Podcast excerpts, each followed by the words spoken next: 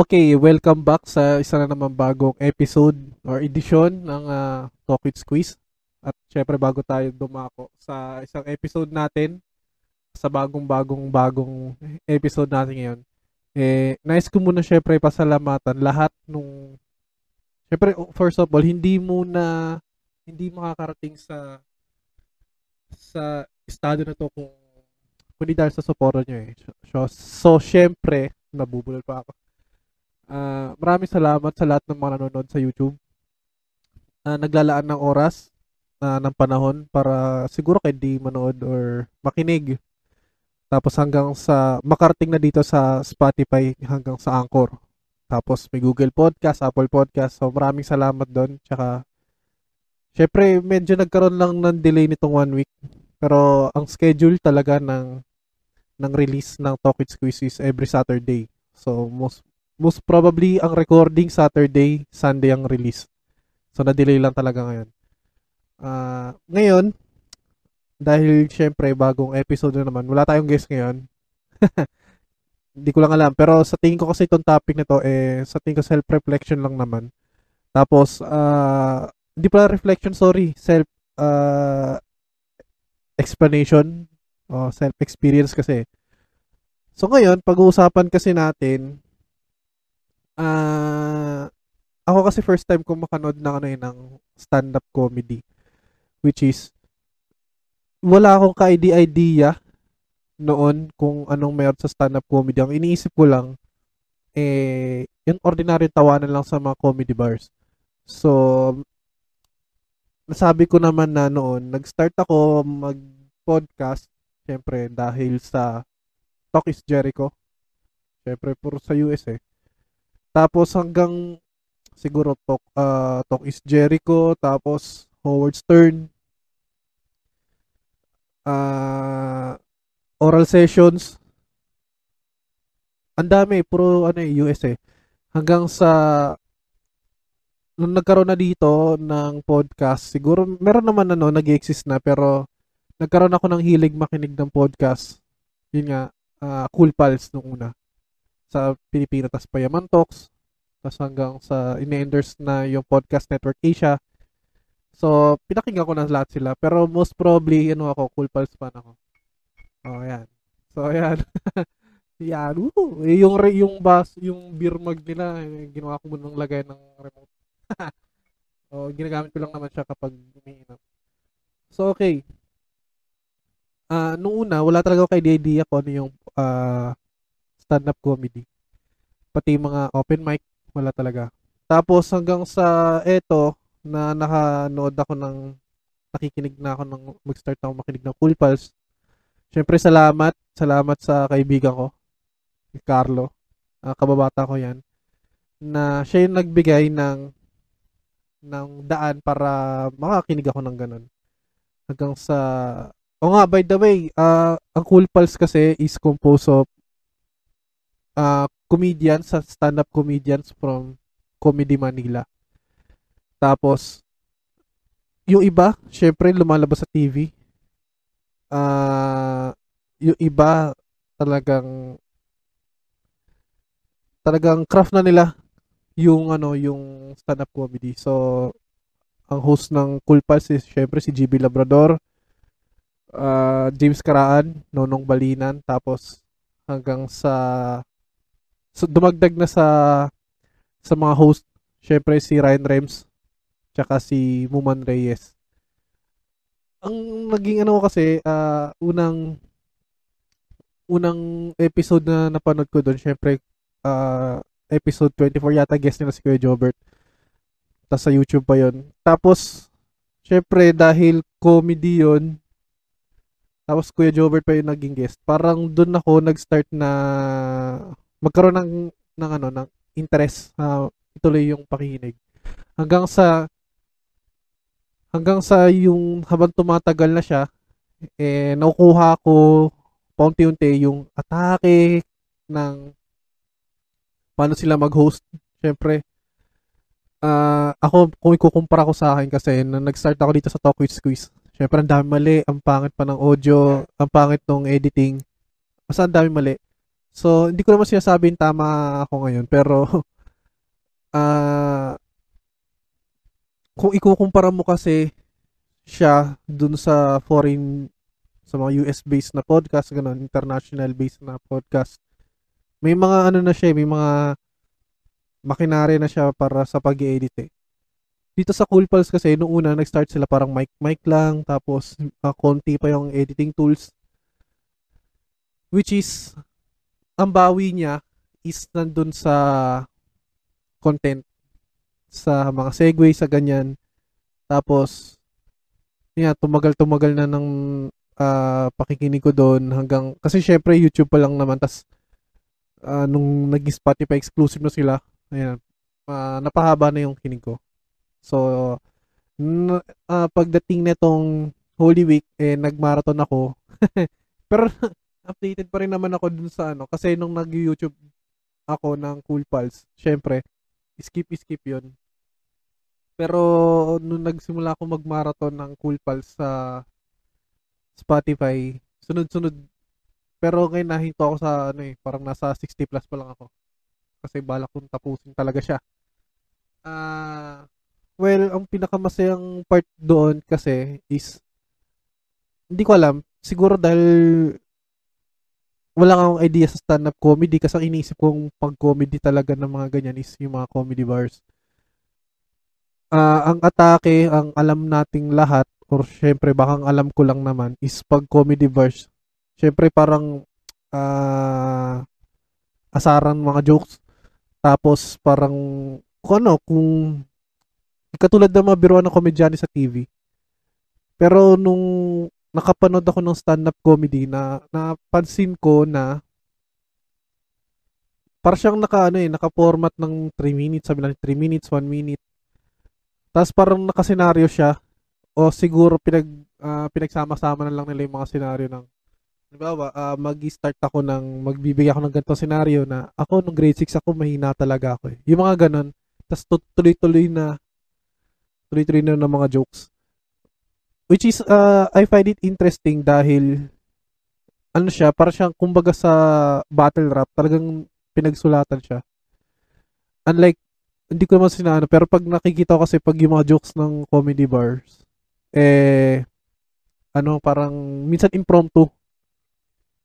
Minsan kung ano, nasa, nakadepende sa, ano, sa, sa audience, syempre, kung napapansin na sa audience. Pero, lahat yan, lahat ng craft na yan, eh, ang ganda, parang, kumbaga, may magaling sa extemporaneous ba tawag doon, tapos sa impromptu, magaling din.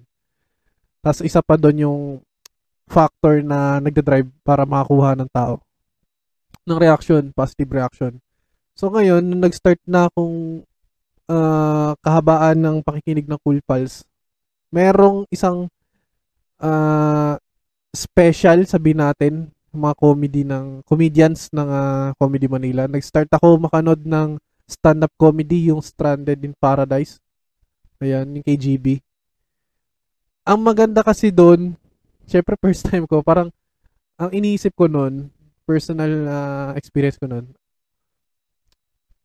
kung hindi lockdown, syempre lahat tayo nanonood ng pelikula. Okay? Uh, sa pelikula ngayon sa mga malls, nasa 400, 500 pa nga, 450. Pero although naka-zoom zoom meeting pa yung naka-zoom yung ano, yung mga meetings dito sa or yung mga shows para sa stand-up comedy kahit magbabayad ka. Pero, ang maganda kasi doon, uh, solo mo. Okay, kahit nasa bahay ka lang. Tapos, uh, sabi natin one hour special. One hour special yon Tapos may mga opening acts na open micers ng tawagin. So, pag, sa mga concert yun nga. Uh, bago yung main act, uh, may mga ano muna. Kumbaga sa pagkain eh, appetizer muna ng pagana. Mas maganda kasi doon, ang na-experience ko kasi, as in, tawa lang ako ng tawa nun. Uh, bihira ka talaga yung maka uh, as in tanggal talaga yung problema ko nun eh. Kasi ang nangyayari nun. So, as in hindi mo asahan yung atake nung ano eh, nung patawa. Minsan kasi sabi ko nga, parang dun sa Stranded in Paradise na ano, merong naging senaryo. Uh, siguro naka-written yun Tapos nasasamahan kasi ng mga impromptu na ano, siguro base sa syempre Zoom 'yun, mga res- response ng audience na tinatype. Tapos siguro nakikita na lang ni GB yung ano, yung mga response namin ng mga nanonood. Tapos yun nga, tawa lang kami ng tao. Tapos nagagawa niya kagad ng pa, halimbawa, kung minabasa siya doon, tapos ah itong joke niya na susunod eh parang correlated siya dun sa kinoment mo. Mapapasok na yun. At tandang-tanda ako, meron kasing joke doon na parang tungkol yata sa sa Pilipino na parang nagba, ah, nagpapatronize ng ano ng mga syempre mga foreigners na bumabati. Hindi ko alam kung sa Cool Pals yun, pero nabanggit din kasi yun, parang nabanggit kasi siya dun sa act ng one hour special. Tapos na-comment ko kasi Pinoy Pride. Tapos nabanggit din ni ano yun, nabanggit din ni JB na napasok niya din dun sa joke niya dun, during the show. Pero alam ko bago yung episode na yun, yung I mean yung act na yun, may nirelease yung Cool Pals no na para prior dun sa mga ganyan sa mga Pilipino na tuwan-tuwa kapag may nagre-react na sa mga foreigner syempre. Which is, ayun nga, maganda siya. Maganda yung episode na yun na sabihan, sabihin natin na ano, uh, in a comedic way, pero may sense yung ano, may sense yung episode na yun. So sa tingin ko in uh, overall, uh, ang mga ang mga movies kasi, syempre, nga from 400, 500. Sabi natin 1 hour 30 minutes yung mga ganyang movie. Oh, nowadays. Pero maganda dito kasi pag nanood ka ng stand-up comedy, as in, 1 hour special, minsan nga sumat tumatagal pa siya ng 1 hour 30 minutes. Tapos ang maganda pa, after, after nung talk na yon or ng show na yon may after party. So, ang lahat kayo mga audience, kasama ng mga comedians, ayun, mag, parang magsasama-sama kayo. So, parang, ang maganda kasi sa Cool Pals is naging community siya. Pero, ah hindi ko lang alam kung yung mga nanonood nun sa show na yon dun sa sa one hour comedy stand-up na yon is puro cool pals din. Pero masaya siya actually. Tapos hanggang sa eto may paparting nga ngayon na bagong stand-up naman na kay James naman. So eh yun naman yung looking forward ko na panoorin kasi sabi ko nga sumugal ako na panoorin yung ganun nga yung mga uh, ganong klase. Kasi dati lahat naman tayo kung nag-umpisa tayo sa mga bagay na wala tayong hilig doon. For example, basketball. Wala naman tayo hilig talaga sa basketball ever since eh. Na-introduce siya sa atin, kaya tayo nagkaroon ng hilig. So, ito naman, tong sa uh, stand-up comedy, wala talaga ako hilig dito noon eh. Kasi nakaregister sa utak ko yung mga common na jokes na lumalabas sa TV. So, nung nakita ko talaga tong stand-up comedy ng ako mismo, eh, na-experience ko makanood ng ganito. As in, ang saya pala. Okay. At, uh, nga pala, wala no, kasi, syempre tapos tayo doon, doon sa do sa episode syempre napaka ano yun eh napaka yun lang naman gusto ko lang i-discuss lang yung experience ko do sa panonood ng stand-up comedy. Tapos ayun yun nga ipo-promote ko na lang din siguro. Uh, panoorin nyo Cool Pals. Uh, mapapakinggan siya sa Spotify at The Cool Pals syempre. K-O-O-L-P-A-L-S tapos nasa YouTube siya yung mga post uh, mga releases niya mga dati kasi parang syempre, wala pang pandemic na, naka-record sila sa room. Tapos, nung pandemic na, uh, nag-zoom din, zoom meeting na lang.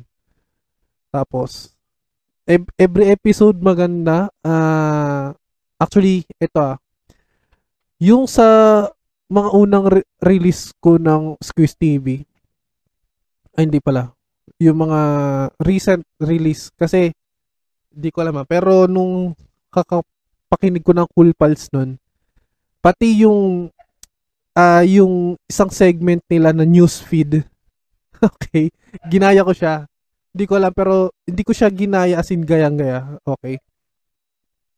Uh, kinuha ko yung idea niya kasi sa, masasabi ko na na-influence ako nung ano. at hindi ko kinakaya na influence ako nung nung show hanggang sa ayun nga nag ah, itong podcast network Asia na uh, nire-represent nila eh syempre may mga wrestling podcast din na na nasubukan ko na siyang panoorin dahil hilig ko rin naman talaga yung wrestling tapos ayun nga actually ang maganda dito nag, nagkaroon ng EP page tong Cool Pals tapos pinromote lahat ng mga uh, podcast programs ng na sabi natin na nahawa or tawag dito na-inspire ng dahil sa Cool Pals.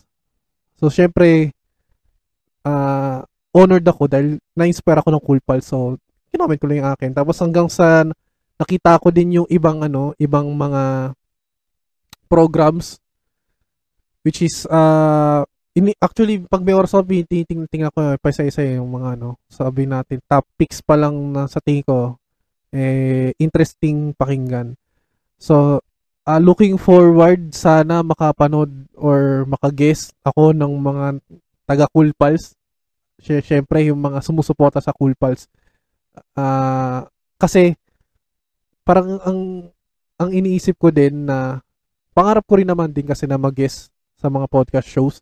Pangarap ko din naman na magka-interview ng mga podcaster at ng mga host din. Kasi every time na nagre-record ako at may mga guest ako, natututo rin ako sa mga guest ko eh. Paano matake, ng ano, mag, mga flows ng tanong, lalo na to sa Cool Pals kasi ang dami segue which is ngayon talaga hindi ko sa hindi ko siya napapractice at hindi talaga ako marunong ever since talaga. Kaya ako, aminado ako na siguro kung may workshop ng pagpo-podcast, maganda.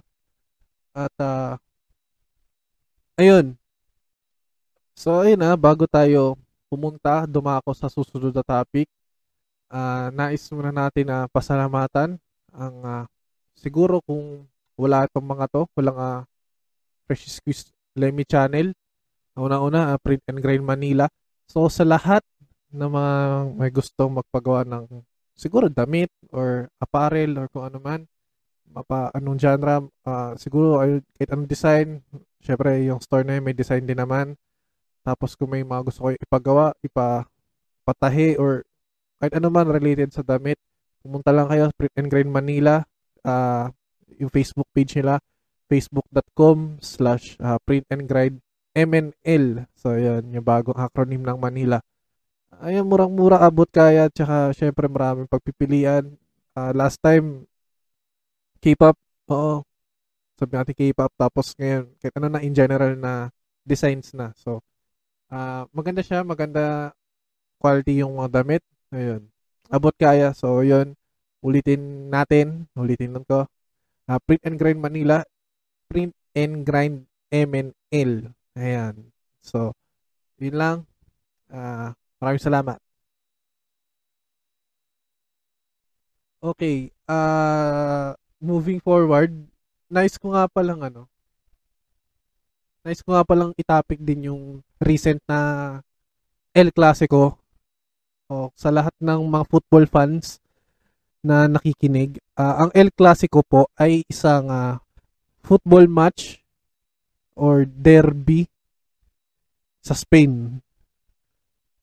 Uh, match siya between uh, Real Madrid at ng uh, FC Barcelona. Ako kasi, uh, nung simulang maging fan na ako ng Real, kasi dati uh, nabanggit ko naman na, syempre lahat tayo, ay, nung ako nagumpisa ako, sorry, hindi lahat, uh, nag-start kasi ma- magkagusto sa football, syempre yung mga English, English uh, football clubs. Tapos, nung ito na, pagpasok na ng magkahilig na ako sa, yun nga, sa Real Madrid, yun yung para biggest na sa tingin ko eh sabi natin sa siyam na taon o sa sampung taon ko na pagiging fan eh ayun yung parang masasabi ko na biggest fixture o yung biggest match na uh, every year. Kasi sa sa league is two times siya. Uh, two times siya nag-occur. Ngayon uh, ang maganda kasi noon ito ah ano ko lang naman share ko na lang. Sa amin, dito sa Peña Madridista, dapat meron kaming Madrid talk nun. Kasi ang El Clasico nun is nataon ng alas 3 ng madaling araw, alas 3 ng umaga. Tapos ang nangyari kasi, hindi natuloy. So ang iniisip ko, baka uh, lahat ng mga, syempre siya open invitation siya. Ngayon, ang nangyari kasi, baka siguro, lahat ng mga Madridista that, that time, eh, gusto mo magpahinga. Kasi nga, ala, ala, alanganin eh, alas 3 ng madaling araw eh. Syempre, uh, yun ang perks talaga ng pagiging Asian football fan eh. Uh, ang gabi sa Europa eh madaling araw dito sa sa Asia.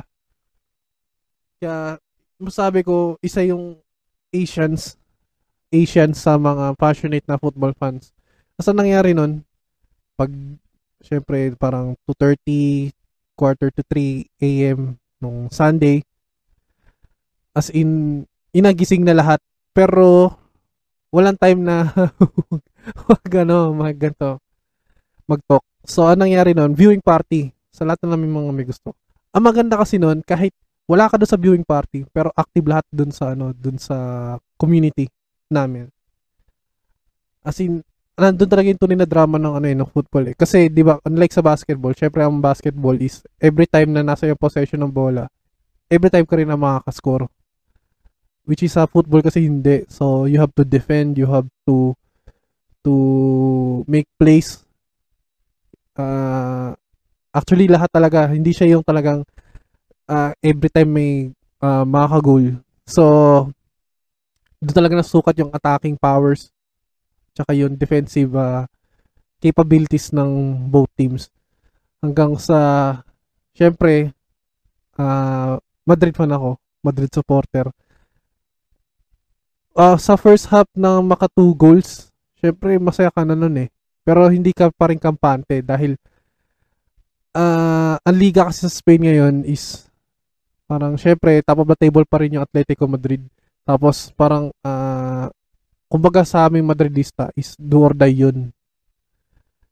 Kasi despite of all the injuries, yun nga eh, injury plague yung team eh. Tapos uh, nangyari pa doon, kung matalo man yung Real noon that time, syempre ang, ang layo na humabol noon eh. Kaya every time na may laro, talagang yun yung possibility na kailangan manalo talaga. If ever na kailangan na i-defend. Kasi yung recent, uh, yung last season kasi champion yung Real, which is yun nga na, na naging topic ko naman na siya dito sa, ano, sa Talk with Squeeze. So yun, uh, second half, uh, makita mo talaga yung laro na nagbago. Uh, yung Barca parang uh, in, in fairness nag-improve nung second half. Pero yung execution, ang dami ang daming chances eh. As in yung talagang yung drama, yung drama talaga na hindi ka dapat pakampante kasi syempre Barcelona yan eh. Uh, kahit, kahit rival yan, you consider them as ano siya, uh, ano rin na uh, you consider them as syempre malakas din, powerhouse din talaga. Tapos ayun, uh, ang galing, maganda yung laro. As in, sabi ko nga, kung sa second half, uh, medyo lumaylay naman yung, yung laro ng Real nun eh. Siyempre, uh, subs, uh, injuries na naman, setbacks ulit. Tapos pagdating nung sa laro ng Barca, talaga na gano sila eh, nag-step up sila doon. So nakakuha sila ng isang goal doon. Pero in the end, ang maganda kasi nanalo naman yung Real, syempre. Congrats doon sa team. At uh, yun lang ang concern ang concern lang overall uh, halo, uh, mixed emotions yung drama nung ano nung laro kasi sobrang yun talaga yung uh, masabi kong milagro ng football eh. Lalo kung may sinusupport ka. Kahit sabihin natin na ako as a Madrid fan, uh, maganda rin manood ng ano yun, ibang matches eh. Katulad yung sa Bundesliga, sa Germany, sa Syria, sa Italy. Uh, kahit saan, uh, Premier League sa ano sa England tapos Ligue 1 sa France. Maganda eh, maganda yung ano, yung maganda yung talaga yung drama ng laro. As in lalo na kung uh, kung sa Spain ka tapos makanood ka sa uh, for example makanood ka ng Italian matches katulad ng mga derbies. Uh, Milan derby ganyan, Inter Milan tsaka AC Milan. Kahit wala kang gusto do sa dalawa, uh, makanood ka lang ng match, mararamdaman mo rin yung, ano, eh, yung intense ng laban. Eh. Kasi parehas, ah, parehas ayaw may ano, ah, matalo. Syempre. Yun yung maganda. So talagang dikdigan talaga yung laro nun. So yun na, bago tayo dumako ulit sa panibagong topic, ah, nais muna natin pasalamatan ang isa sa mga sponsor ng Fresh Squeeze Lemmy Channel. Walang iba kundi ang Sesams Shop. Uh, syempre nowadays na uso yung uh, mine, mine, mine ko ano man yan na syempre mga damit, thrifties or ano man. Ayun. Punta lang kayo Sesams Shop. Yung Facebook link nun ilalagay natin sa link uh, sa description. Tapos, uh, isa pa, yun, Yan's Thrifties. O, yun din. Press din sila na trip shop. At saka, yung link doon ilalagay natin sa, ano, sa, sa description. Ngayon, yan, Yan's Thrifties, uh, 8 p.m. daily or minsan nag schedule sila. Uh, 8 p.m. naglalabas sila ng kung naman na uh, designs or ng ano ng shirt for collections, siguro per batch. Uh, may pambabae, pambabae. Ganda yung Sesams shop. Ayun, uh, pambabae, pero magkakaroon din sila ng panlalaki. So, ngayon darating na holidays or ano man, kahit anong normal na araw, pag may nakita kayong maganda, ayun, imay nyo lang. So, yun, Sesams shop, tsaka Jan's Thrifties. Ayun. Uh, isa sa mga, syempre, kakatiwalaan natin ng mga mga shop Ayan, pagdating sa, yon sponsors ng uh, Fresh Squeeze Lemmy Channel. Ayan, maraming salamat. It, uh, today yata. Today na ni-record ko to. Syempre tapos na yung WrestleMania yung day 2. Day 2. Tapos ito pa, uh, may, mabilis na lang. Uh, first time ko uli na nakita, siguro, yung WrestleMania kasi yung ano eh, uh, biggest biggest uh, pay-per-view matches nung WWE every year. Annual siya. So yun yung greatest stage uh, greatest uh, yun nga uh, program nila. Tapos yun nga uh, parang ang hindi naman sa pagkukumpara pero dahil may day 1 at saka day 2 siya which is ang mas nauna doon yung ganong concept sa tingin ko ah is yung New Japan kasi sa New Japan yung Wrestle Kingdom nila na nag uh, nag nag-occur ng January first week ng January naging 2 days siya. Sa, so, nung naki, nang una kong napansin na, oh, dalawang days ng WrestleMania. So, yun kaganyan naisip ko. Pero, nung nakapanood ako ng highlights nung WrestleMania, uh, siguro healthy competition na rin din dahil syempre, ilang years na nag-dominate ng WWE. Hanggang sa nagkaroon ng mga kalaban, mga uh, competitors. Syempre, that will make the business uh, tawag dito, uh, challenging, sabi ka nga. Kasi pag may kalabang ka, uh, ibubuhos mo talaga yung ano mo eh, yung galing or yung craft mo. So, siguro, with respect din sa All Elite Wrestling, sa Ring of Honor, sa Impact, tapos, kahit saan man, uh, sa mga Mexican wrestling shows, tapos sa Japan, uh, Japan Wrestling, ganun, Noah, ganyan. Siguro nagkaroon nagkaroon din ng ano ng ng factor yung WWE na talagang mag-step up din ng ano nila. So, ang napansin ko sa WrestleMania, kahit pa paano, gumanda. Lalo yung day 1, maganda yung mga laban ng day 1. Tapos, uh, after a year, doon ko nakita na nagkaroon na uli ng fans or ng audience yung uh, WrestleMania. Kasi nung last year, syempre pandemic, talagang nasa, ang lit lang ng, ang ano eh, parang nasa performance center lang yata sila nun. Pero ito, grande stage na. So, ang daming tao. Tapos yun yung nagulat ako. Uh, may mga nakamask, may wala. Pero syempre Amerika yon Hindi natin alam kung syempre lalo na kapag yung mga tao eh, na, na-vaccine na, syempre knowing na yung Amerika kasi is uh, siguro nag-prioritize ng vaccine, vaccination nila. So, may mga tao hindi na nakamask doon no nanood. Tapos ayun. Uh, all in all, maganda siya. Maganda yung ano, kung uh, yung day 2 hindi ko pa masyado na ano, yung mga last matches lalo yung kila Roman Reigns, uh, Daniel Bryan, tsaka Edge. Pero parang nakita ko panalo si Roman Reigns doon. Pero syempre, highlights sa papanoorin natin yung replay. Pero uh, all in all, maganda siya, healthy competition siya, lalo na syempre AEW na tapos uh, recent nagkaroon pa ng Broken Skull na sessions yung podcast ni Stone Cold Steve Austin na nag-guest si Chris Jericho. Okay, so ang dami na namang ahaka-haka. Ayan na uh, hindi ka alam kung cross promotion na ng WWE ng or ng AEW, AEW or si, si Chris Jericho ibabalik sa ano. Malabo eh pero syempre knowing ng surprises yun yung maganda kay ano kay Le Champion. Okay. Ah uh, bago tayo magtapos, uh, nice ko munang pasalamatan ulit. Syempre, uh, summar, summarization na lang ah. Nice ko muna pasalamatan syempre yung Cool Pals dahil kahit pa paano, uh, nung na-discover ko sila talagang naging im, naging ano ko siya, naging addiction ko siya na na makinig uh, tapos na na nahahawa din ako dun sa pag contents contents ng ano nila ng show tapos paano sila mag ano mag-host uh, little by little kahit pa paano tapos uh, yung topics din nila masasabi ko parang same lang parang yung isa pa doon na nagustuhan ko kasi dahil very random din sila.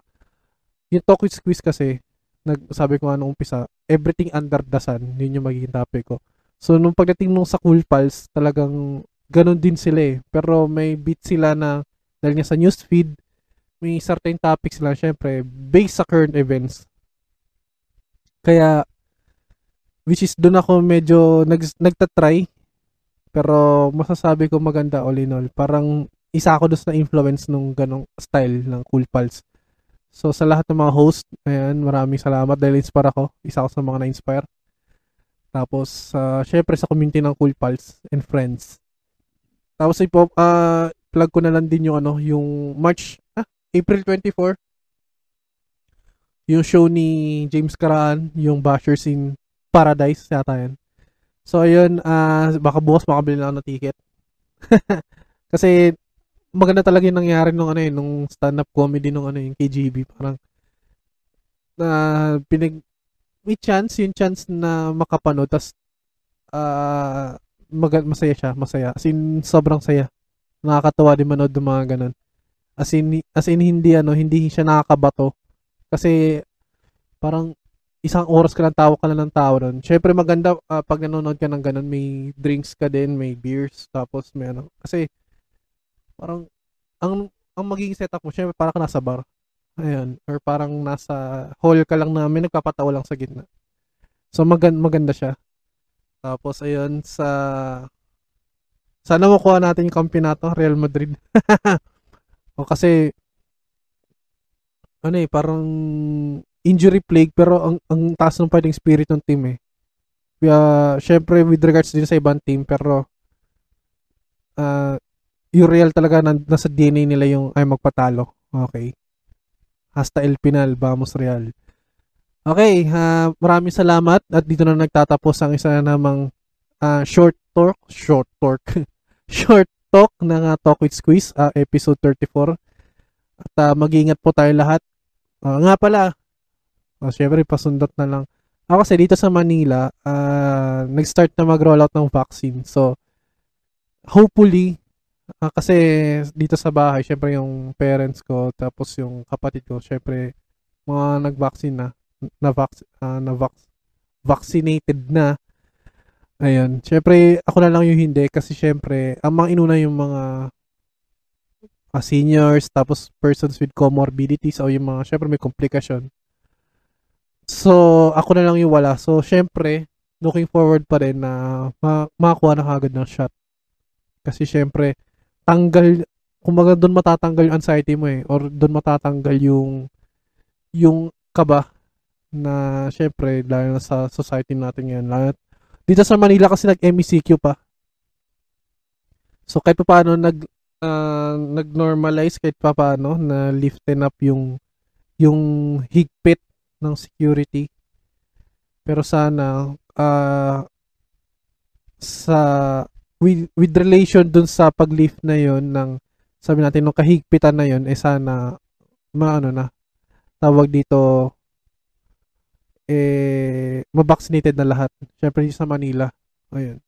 Okay, hanggang dito na lang. Uh, maraming salamat. Nga pala si Lem, Precious Quiz Lemmy. At maraming salamat po. Ayan, magingat po tayo lahat. Peace.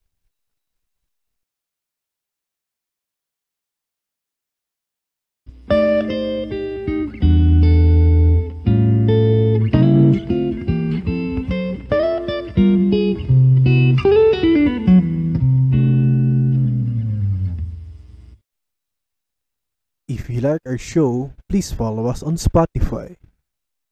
Follow us on Facebook. Fresh Squeezed Lemmy. Also, please follow us on Google Podcast, Apple Podcast, and Anchor. Thank you.